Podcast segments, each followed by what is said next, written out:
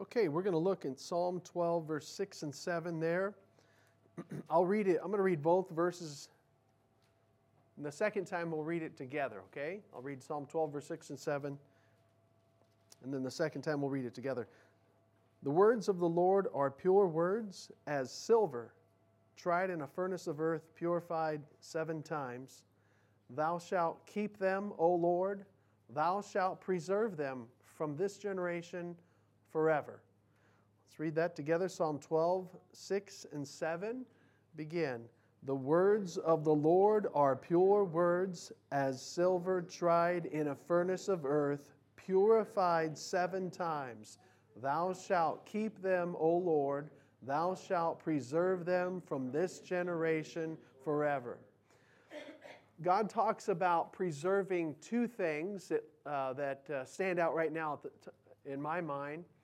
He said he'll preserve his words forever and he'll preserve his people forever. He says in John chapter 10, verse 27 and 28, he says, My sheep hear my voice, and I know them, and they follow me.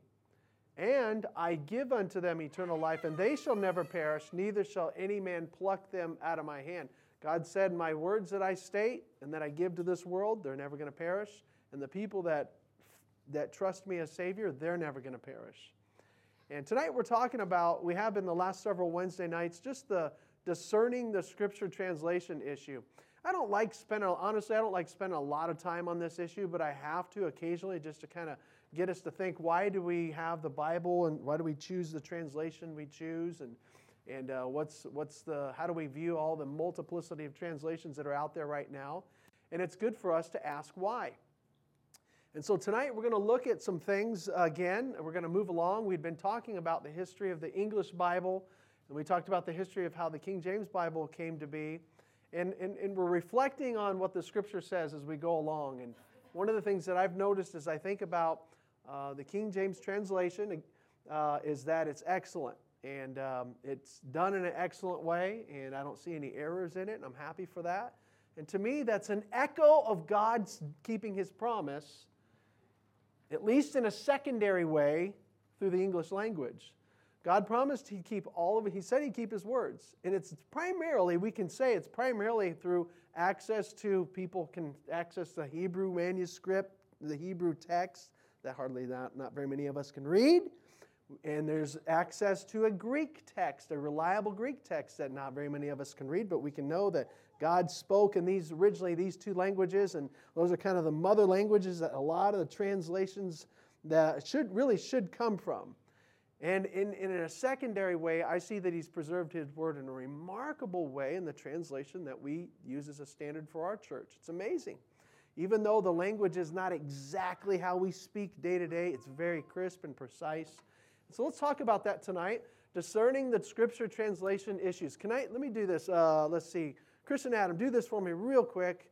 I'm just doing this impromptu. Stack these chairs right there on those chairs right behind it, because I think I want to stand on the other side there. Just stack them right behind there.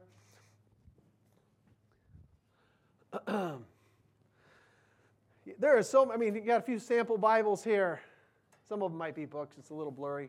There are so many Bible translations out there uh, especially in English. And again, I want to remind you and I, as American Christians in this day and age, of being constantly marketed for something. The reason there's so many translations is because we're constantly being marketed for another thing, for a Bible. And uh, it, it, it wasn't uh, this way years ago, but we're constantly being marketed. They're always wanting you to change your style. I mean, like I've said before, this might already be out of style. I don't know. I guess pleats, you're not supposed to have pleats. I don't know. And then I'm supposed to, I do have, most of my pants are flat. My wife likes the flat kind. But you know what? In three years, they'll be like, dude, that's so old.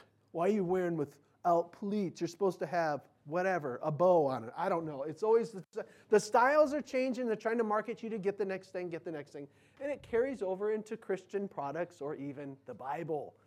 Uh, so here, let's talk about this. All right, real quick, we're talking real quick history review of the English Bible. The first full English Bible to be translated was from a man named John Wycliffe, and he did it in the 1300s, and it was ground shaking. Who would ever try to dare put God's word into English for common people to read? They thought, that's, that's, how could you ever do that? He thought people should be able to read the Bible in their own language. He did it. The downside is his translation was a translation of a translation. He translated from an existing translation that was already Latin, and it wasn't that good, anyways, but it still helped many English speaking people. Uh, then the next ground shaking one was William Tyndale. He got through a few books in the Old Testament, got through the whole New Testament, and then they caught him and he was, he was strangled and killed because the Church of England and other high church people didn't think that this would that he should be translating the Bible and putting it in the common people's language. They need to keep it in Latin, and people need to learn the Latin. And uh, and then after him, a few translations were done after him, English translations in the 16 in the 1500s.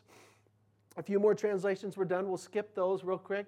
The next major one that really had a lot of effect was called the Geneva Bible in 1560 it was translated by some English colonists who fled, who fled England because they had a new Catholic queen who was about to stamp out all these Protestants and, and people who wanted to uh, protest the Catholic Church. And they fled to Switzerland and Europe and they translated this Bible, this Bible, this Geneva Bible.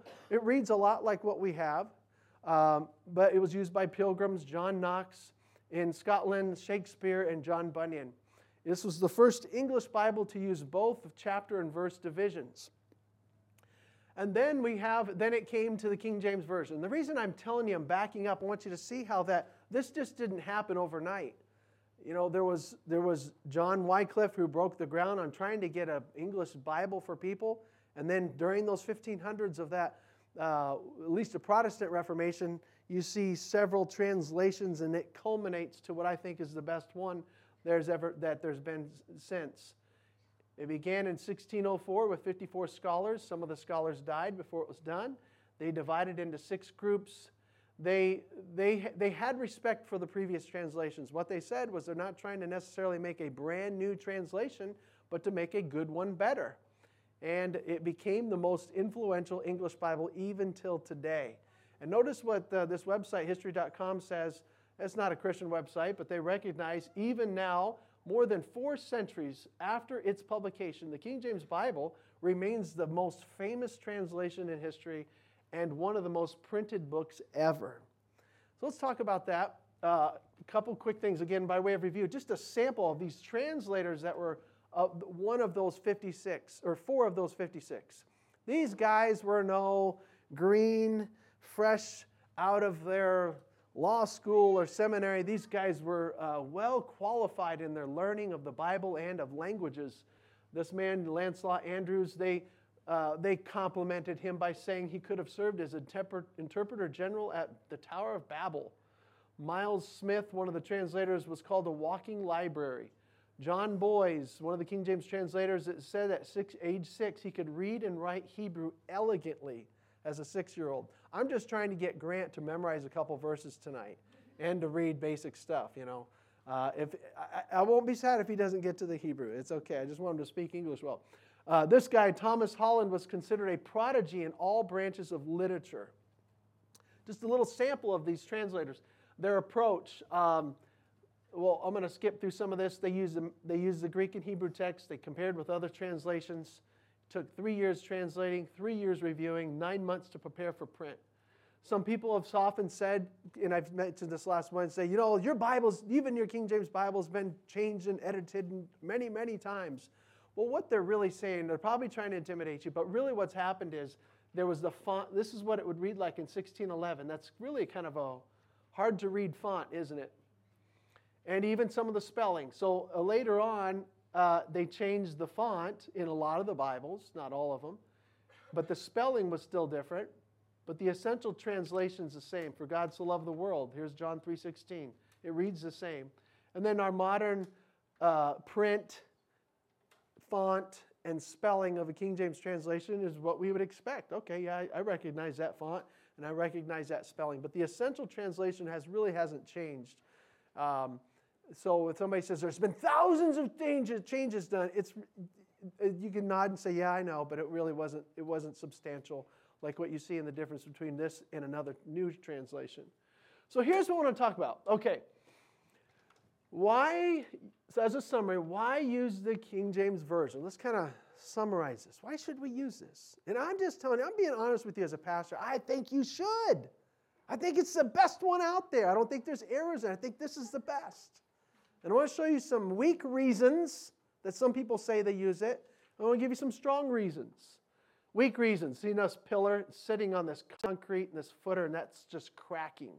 Some people have reasons for doing things, and it's so weak when you test it under the pressure of some logic. And sometimes even we Bible believers can have some weak reasons. Here's a couple of them, and please, this is your advice here as a pastor. These are weak reasons for using it. Don't say, well, that's what we've always used. Why do you use the King James Version? Well, that's what we've always used. That's why. We've always done it that way. Well, what if your Mormon friend used that logic? On his, you say, why do you go to the Mormon church? Well, I've just always, my family's always been that.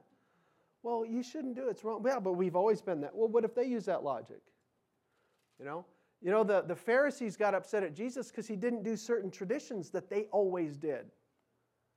So don't do it just because it's tradition. It does have a strong tradition, but that's not the strongest reason. Don't say, well, we've always, we've always, that's what we've always used, and, and so therefore uh, I'm going to do that. Um, it must be tested. By the way, anything should be tested on its own merit, whether it's been traditional or not. All right? The question is really, is it accurate? Whether I've been using it all the whole time or not. Some people have grown up using a certain um, or doing a certain kind of tradition in their church. Doesn't mean it's right. So you got to test it. Oops, let me go back up here. All right. I like how it I like how it sounds. I kind of like how it sounds too. But again, what if a Mormon says, I've had him say stuff like this? You know, you get I get talking to a Mormon guy, and I'm not here to beat up on Mormons. I grew up around them, and you know, but I say, we get talking about the Bible and Christ, and I kind of get them cornered a little bit on some logic and on some scripture, and then they this is what they default to. Oh, I bear you my testimony and they'll tell you some emotional thing, how they feel a burning in the bosom, that they read this thing and, they, and that they, when they read this, it, they just feel that this is the right thing in the Book of Mormon and this is the truth. And it just sounds right. It's basically saying, I like how it sounds. You know, well, what if a person says, and this is how this is what some people are doing right now as they go into Christian bookstores. They get a Bible, they read this one, they read this one, they read this one, and they go, I like how that one sounds. Well, okay, then it must be right. If you like how it sounds, it must be right, huh? No, the question is whether I like how it sounds. Which one was accurate? Who did this one? What did they use? How are they translating? Who are these guys? Who did this one? Who cares if it makes you feel good or you like how it sounds? Which one is right? And it goes for this one too. All right, so that's a bad reason. What are other bad reasons? Well, the other ones are different. That's not good logic. You know, you could be doing something wrong and look at other people and say, well, they're all different, so I must be right. It's just not good logic to say stuff like that. Um, the question is, which is accurate? Why, why are other Bibles different? Now, sometimes, again, I'll be honest, sometimes other Bibles in places in the Bible are different because they might just have some synonymous words that are basically about equal. But in a lot of other places, they're different because they did a different translation technique. Or they translated from a different family of Greek text than the King James Version used. And so it read differently. That's why they're different. So if somebody says, well, they're just different, well, why are they different? All right. Uh, well, I was told to you know, a lot of people are told to read a, the Douay Version Catholic Bible or the Book of Mormon or the New World Translation for the Je- Jehovah's Witnesses, and they just go with it. Listen, as kids and teenagers, you need to do what you're told. And as parents, as we tell our kids to do what we tell them, we need to insert logic and reason as they go along. Else, when they get to where they don't have to do what they're told, they're like, I was never told why to do this, so I'm just going to shake it off now. But when you say, well, you know, Oh, Pastor Henry, he just said grab a King James Bible, so I'm just doing what I'm told. He never told me why, but he said to get one, so I'm just doing as I'm told. That's, you know, you know, we need to dig a little bit. The Bible says, 1 Thessalonians 5:21, prove all things. hold fast that which is good. Now, don't be a, don't be a snarky, you know, smart aleck kid with your parents. You need to do what your parents tell they see as you get older that you, okay, I'm going to give you a little reason for this, and maybe it'll help you. That way you can grab onto what I'm telling you a little more. But if you don't, you still need what I'm saying until you're older and you can make your own decisions. But as it relates with us right now, as people who are in church, have a good Bible, why? Why? What, what makes it good? All right, so here's there's really why use this Bible version that we're talking about. Here's really some strong reasons, and it goes from the strongest right here to here to here, and then we'll go on another mess. Then another message, we'll have some other reasons that are kind of secondary to that. But I want you to see this. This is something that this is the Pastor Henry's biggest beef, and a lot of people's biggest beef with other Bibles, is they come from a. This one comes from better ancient texts. In other words, it's not like okay, okay, Thomas Nelson publisher or Zondervan or whoever the Bible Christian, then they make good books, but some of these Bible publishers like, you know, we want to do a new Bible version. You know when they decide to do a new Bible version, they have to go, they have to go back and make a choice. Are we going to use the critical text, which was recently discovered in Westcott and Hort, Nestle Aland's got his 27th edition of that. Or are we going to use the traditional Textus Receptus that has been used, that was used 400 years ago? Which one? And they always have to make a choice of two different Greek texts that read a little different. They choose, and I'm telling you, nearly all newer translations come from this gr- critical text that reads a little different. I'm not saying there's no gospel in there. I'm saying it's different, and I thought every word of God matters. Okay, so we're going to look at this. We're going to spend a little more time on this. This is another reason the translators used a better translation method. It was more of a formal equivalent. It was called formal equivalence. It's more of a literal approach to translating. And then for me as a pastor, I'm realizing that this helps provide our local church with a reliable standard. So it helps keep us unified.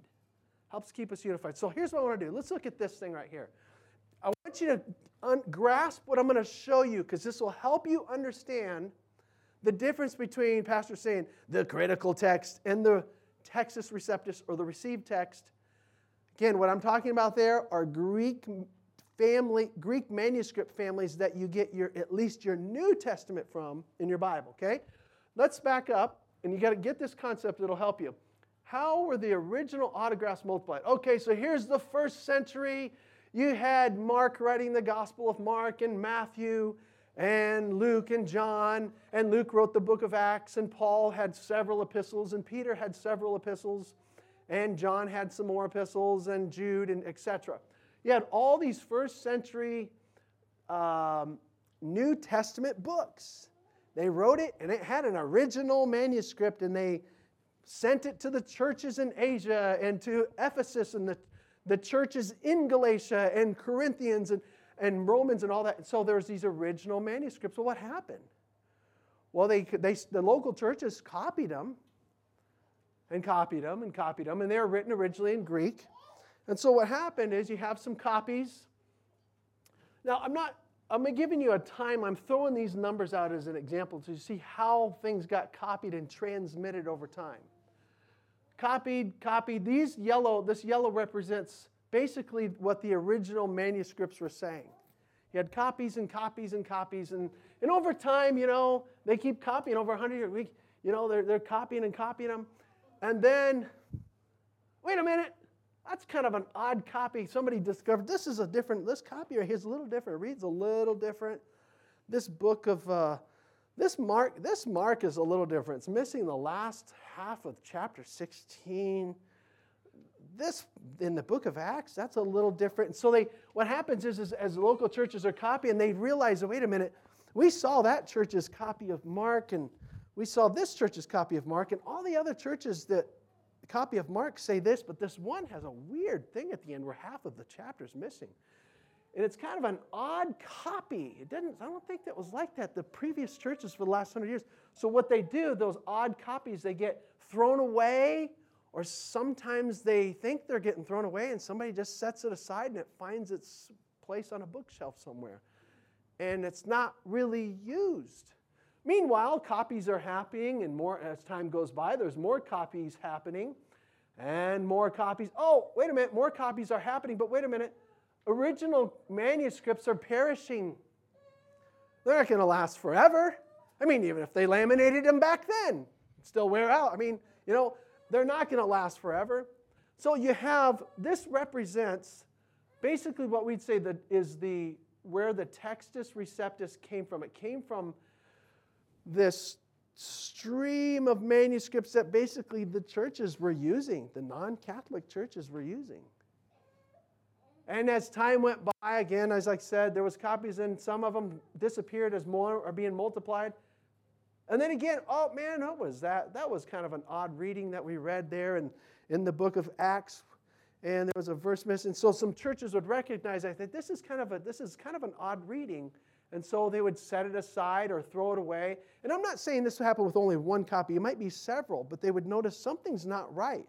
All, all our churches are, they have scriptures that are reading this way, but this one, this seems odd. And, and it came from an area where there really wasn't the very many local churches. And so they would set it aside, and then more copies, excuse me, back up. More copies are being made, and as more copies are being made, again, older, if you wanted to have your hands on something, I want to touch what John's manuscript was of the book of Revelation. Sorry, it perished somewhere. I know sometimes the Catholics would have loved to have grabbed it and put it behind a glass case so you could kiss it and have something, I don't know, some superstitious thing. No, no, no, those manuscripts are, you know, if we had the original manuscripts, people would worship them. I, I mean, I'm just, I'll just say that's probably, that's my opinion. People would just be, like, ooh, you know. And so we don't. So they perish over time. So you notice how we started out with a bunch of copies over here. As time progresses and as the church is making history, they can't, they can't go back, say, these guys in the 500, 600s, like, man, I sure wish we had John's original manuscripts and Paul's. They're just, we don't. All we can go back to is 300, and, and old grandpa so and so's got a copy of it. Well, you know what? Is somebody else would probably tell the guy, listen, the church has been faithful copying its, its, its, its copies. And so we've been, we've been faithful custodians, and we can't keep them forever. So what's happened is this they perish, but more copies keep being made, and they're multiplying. And this is what the church is using. As time goes by, let me back up. So here's what I want to say. This represents what the church was using, and I say the separatist church, the Bap- a lot of Baptists and separatists, that is, non Catholics, even Protestants were using this. And when there was kind of an odd reading, it'd be set aside, and sometimes it'd be destroyed, sometimes it'd just be stored. And what's happened later is people dig some digging, like, oh, I found in Egypt this really old manuscript and another really old one at a monastery in Sinai. And I found another, and they found manuscripts that date really, look at, isn't that cool? Hey, if you found a manuscript that's really old, that must be the most accurate one. It's older than these. But wait a minute, who was using it? Why was it set aside? Ah, so let's talk about that a minute.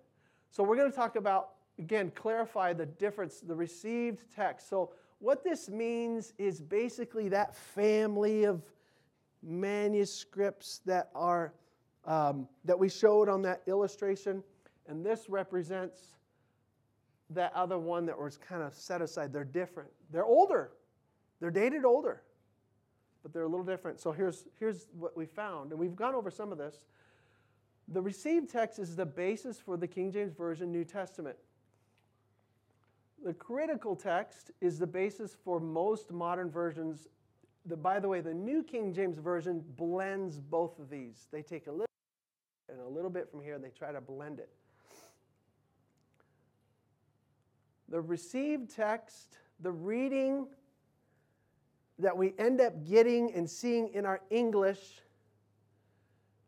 Bibles represents 95% of all if they could say, we want to gather all of the Greek manuscripts that you can find, ancient, the ones that are from the 1100, or even the ones from 200, And we gather them all together. If you were to do a comparison, that's what they say. Of course, I haven't read them all. This is what my study have said, has found, is that basically it represents 95%. The amount of them represents 95% of all manuscripts that are found. This critical text that the newer versions come from is based on less than 50 manuscripts. Based on less than 50 of them. And again, those 50, they're a little older. Whoops. Those 50 have a lot of variations between them. More, I should say, than, the, than the, this family of manuscripts. There's less variation in the reading.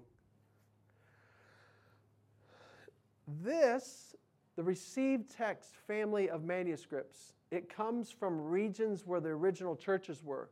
So not only is this a this and this a kind of a number of manuscript comparison and a reading comparison, it's a regional comparison.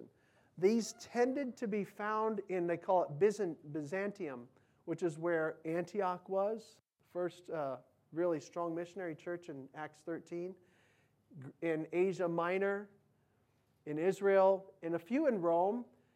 Uh, that's where the regions of the text, that one came from. This one is primarily in Egypt. These texts, these 50 manuscripts, or less than, primarily found in Egypt. There was a few in Sinai and one in uh, a few in Israel, I think. There was no, there was no original autographs of any, of any apostles never wrote anything from Egypt or to any, to any church in Egypt. Not that Egypt didn't need churches. This family of manuscripts, you tend to find those manuscripts dispersed worldwide. These were recently dispersed. You don't see this, it didn't go anywhere. This critical text, it didn't go that hardly anywhere.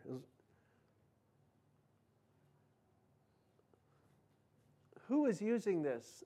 Baptists, Protestants, the separatists, the non Catholics were using the received text. This was just really out of use until the last 150 years or so. Now, okay, let's pause a second before I get to that last point. What did God say about His Word? Well, he said a lot of things, but one of the things He said is, I will preserve it. Thou shalt keep them, O Lord Thou shalt preserve them from this generation forever. In other words, his word is going to be in every generation. Not that every person in every generation gets to see every word of God, but that his word, every one of his words, is available in, a, in a, any particular generation. So at this point, it makes you think wait a minute, this one had manuscripts that were out of use hidden in a monastery, some of them hidden in Egypt, and nobody was really using them until the last 150 years when a couple of um, crit, uh, textual critics discovered them and some others in the late eight, mid to late 1800s. So this supports the concept of God preserving his word. He's preserved it, his people are using it, his sheep hear his voice, and they're following him in that. And this one, it seems to conflict with the idea of preservation. So that gives, okay, so you say, all right, Pastor Henry. So this Bible, it has a little different English, but you're saying this Bible, one of the reasons to use it is because, in particular, the New Testament, it is based on reliable, a more reliable Greek text? Yes. This is based on this, a text that came with these, with this quality of it. People were using it. There's verses, I'm not going to get into all of them, but this tends to leave out like there's a you can get a newer version and it might they might put in the verses but they'll put a footnote this is really not in most manuscripts leave out half of the chapter of mark 16 uh, there's a verse in the book of Acts where it talks about Philip. Philip's going with the, he's uh, in the chariot and he's talking to the Ethiopian eunuch, and the Ethiopian eunuch is learning the gospel from Isaiah. And the Ethiopian eunuch says to Philip, Look, there's water right there. What, what doth hinder me to be baptized? And if you were to be faithful to what this is, most of these manuscripts read, in which some of the footnotes in the new versions put, Philip would say, Let's go baptize you. Get out of his chariot. And he went and baptized him. Wait a minute, he asked the question. What was his question? What doth hinder me to be baptized? If I were to go with the newer version, I would, I would think that Philip just took him out of the chariot and went down and baptized him without answering the question. But it leaves a verse out. This doesn't leave the verse out because I believe God originally intended it. Philip says, If thou believest with all thine heart, thou mayest. You can't be baptized unless you're really a believer. And he said, I believe that Jesus Christ is the Son of God. And then he went down and baptized. So it's just a little sample of how they left out a crucial verse. Um, so let me go back to this. So I'm trying to give us a few examples that help you understand that, you know, I guess what I'm trying to say is we're not dumb for using this. It's not that in the, in the English, like thees and thous, and it has loveth and instead of loves, you know, some of that can, some of that's a little different, but all in all, it's more accurate. They used a, I'll just say it again, they used a better translation method. They, the King James translators wanted to read the Hebrew and the Greek, and they wanted to carry it over as literal as possible into English. Sometimes, some of the newer translations, not all of them, um, but some of them, will just kind of paraphrase it. And that's not, it, here's the thing. It's okay for me if I if I paraphrased you if you didn't if you uh, um, you know if if you expect me to translate word for word and I don't that's offensive. But if you want me to just tell somebody the gist of something that's okay. But with God he says he has every word every word is valuable to him and it's almost like this there's a part of me that wants to be like this as a you know, there's a part of me that wants to be like, you know what? What is the gist of? What is the gist of what God says? Okay, that's cool. I got it, man. Cool. That's cool. Give me the give me the hurry up and tell me because I'm a I'm an impatient American. Summarized thing of it. But that's fine if I have that attitude. But you know what? If I'm going to translate, I have to say, where's God's level of respect? God says every word needs to be conveyed. Now, sometimes I've told you, like in Hebrew, there might be one Hebrew word, it takes four English words to describe it, or one Greek word and it takes, you know, several English words to describe it. But at least you're saying, you're bringing it over, saying this is what God said. It took four of our English words to tell you, but this is what He said. So they used a, they had a more literal approach. And then as a pastor, this helps me. I like to just for us to have a reliable standard. Let's look at a couple verses and, and we'll try to wrap this up here. Go to Let's just go to Philippians 3:16.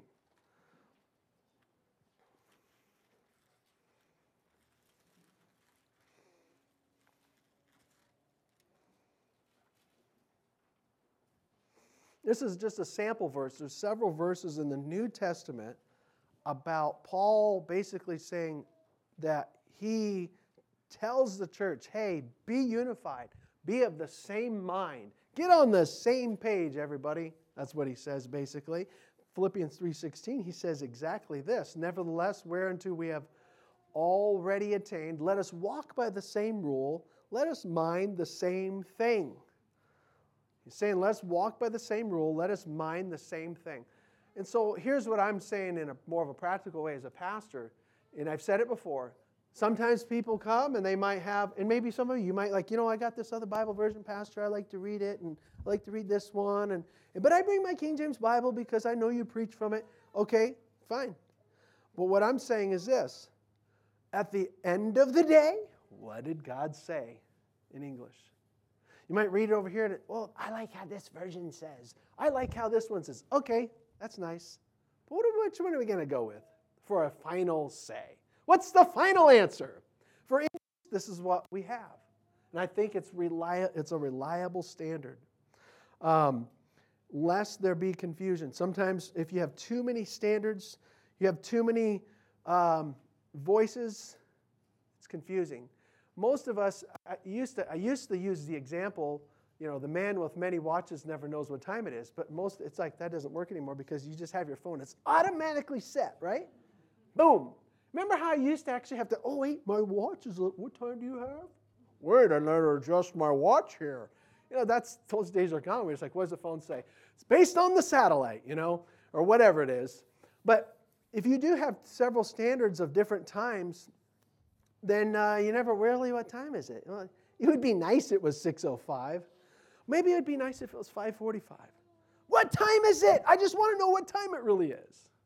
And so that's what I'm saying here is uh, trying to give us some encouragement and some reason, like, hey, this is a good Bible we got. And God's blessed it. And uh, we have good reasons for using it. And I'm not, and I'll just say this I don't say it doesn't need to be clarified. I don't think it needs to be corrected, but it does need to be clarified sometimes. Sometimes you go, man, what does that evil concupiscence mean again? Oh, concupiscence. Pastor said that on Wednesday, on Sunday night and I already forgot it. Pull up your Webster's app. You can look, you can have a Webster's dictionary app and it'll define King James Bible words. It, not, it didn't used to be that way 15 years ago. You'd have to go get a thick Webster's 1828 dictionary or a Strong's Concordance and look it up. And what's that number? And they got to look in the back, and you have to fumble. Man, you could just pull up on your phone a Webster, Merriam-Webster's app and find the definition of King James Bible words. So don't say we can't understand it. We, we got some help here. So let's stop right there. Let's thank God that He's privileged us.